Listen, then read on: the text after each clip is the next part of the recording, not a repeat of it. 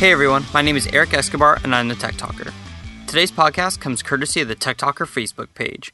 Reader Sanaz, better known to our fans as the Savvy House Call Doctor, wrote in asking about how to pick out a new laptop. Thanks, Sanaz. What a great question.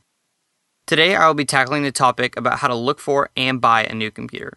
First off, if you haven't listened to my episode on what's inside your computer, go check it out now as it'll give you a much better idea about some of the things I will be mentioning later in this episode. Go ahead, I'll wait. This podcast is brought to you by Audible.com, internet's leading provider of audiobooks with more than 100,000 downloadable titles across all types of literature, including fiction, nonfiction, and periodicals. For free audiobook of your choice, go to audiblepodcast.com slash techtalker. Alright, so your current computer is a hunk of junk and you've been putting off upgrading to a new model for way too long. Well, let me break the decision process down for you to make it easy. The key is to make a list of what you'll be doing on your computer, so ask yourself these questions. Will you be doing a lot of video or picture editing? Would you like to be able to take your computer everywhere you go? Will you be playing a lot of video games or just browsing the web? Will you need lots of storage space on the hard drive? Do you need to install many different programs? Will you be watching videos and movies? Actually, writing out how you'll be using your computer will help you to outline the features you want and, more importantly, the price range that these features will fall into. Now that you're armed with your list of requirements, let's decide the form factor for your new computer. If you're a very casual user who wants to check email, browse the internet, and watch a YouTube video every now and then, you might want to look for something like an iPad. It's small, light, portable, functional, and user friendly. If you're looking for portability, battery life, and a full operating system, you might want to go for a netbook or a MacBook Air. Sometimes the mobile devices like popular tablets may not support some of the software that you need. Netbooks and the MacBook Air give you great portability and have much more functionality than tablets or smartphones. If you'll be doing some more intensive work like video editing but still want to remain portable and have a larger screen, a laptop is probably the best for you. And if you want a huge screen, multiple drives, and much more expandability, then you're probably looking at a desktop. Phew. Okay, now that you've nailed down the form factor, you've got to make a decision whether you want the Apple operating system or Microsoft operating system as your base. Now, I'll go into much more depth about this decision in a future episode, but making that call will narrow down your options by a wide margin. The next step is checking out all of the specifications. Now, this is my favorite part of the process, but I realize that for many people, this is the reason that they probably have held off buying a computer for so long. So, how many cores, bits, gigabytes, and pixels do you really need? Which drive should you get, and how much RAM will you need? Well, let's knock out the easy one. Check out my episode on solid state drives versus hard disk drives to see the pros and cons of each. Once you're more familiar with these two options, you can decide on the right type of hard drive and the cost point that works for you. Okay, now remember, drive size is measured in gigabytes, and if you're going for a solid state drive, opt for nothing lower than 60 gigabytes. And if you're looking for a hard disk drive, I would get at least 500 gigabytes. This will give you room to expand in the future. Next is RAM or your computer's short term memory. RAM is fairly cheap and it's something that can almost always be added into a system later.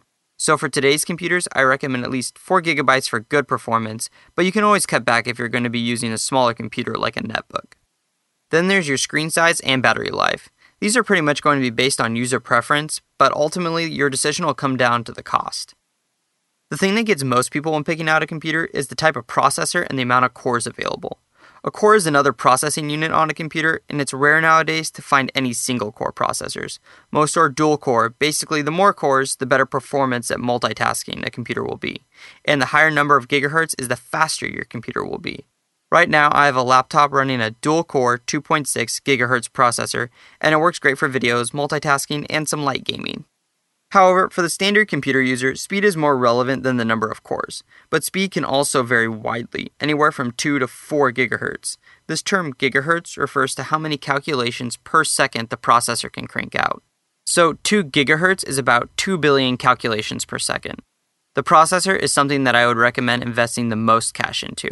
If you're buying a laptop, it would be extremely difficult, if not impossible, to replace this piece after the fact. And even for desktops, I wouldn't recommend the average computer user going and rooting around inside their machine. My rule of thumb here is to get the best processor in your price range, and even consider scaling back on your hard drive and memory so as to have more money to put towards a better processor. The big name brands are AMD and Intel, so if you see something that says i3, i5, or i7, this is an Intel chip. If you go and check out the show notes, I've posted a link on how to compare AMD and Intel processors.